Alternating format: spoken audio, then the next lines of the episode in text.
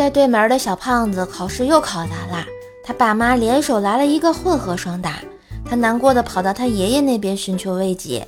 爷爷，你说我爸妈就不能对我好点吗？他爷爷说，已经对你够好了，你都这样了，他们都没要二胎呀。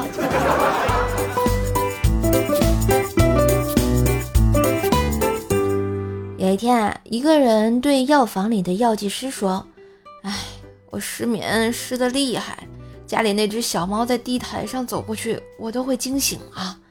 药剂师飞快地拿出一包药粉递给他，他忙问，这药有效吗？没问题。药剂师极其自信地说，那我一天吃几次啊？药剂师反而急了，你可千万不能吃啊，给你的猫吃一次就解决问题了。嗯，猫猫心想，请放尊重一点，跟我有毛关系。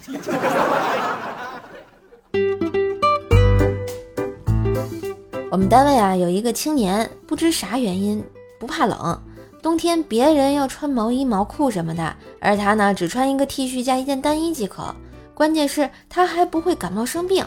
昨天啊他去相亲，为了显示他的身体好，特意穿得比平时还长，结果就悲剧了。这女孩的妈妈不同意，说都这么冷的天了，连件厚衣服都买不起，不是没钱就是太抠门了。哎，搞个对象太难了。嘿，今日份段子就播到这里啦，我是段子搬运工射射呀。喜欢节目记得随手订阅专辑，点个小赞，现在锁屏状态也可以点赞啦，快动动小手吧。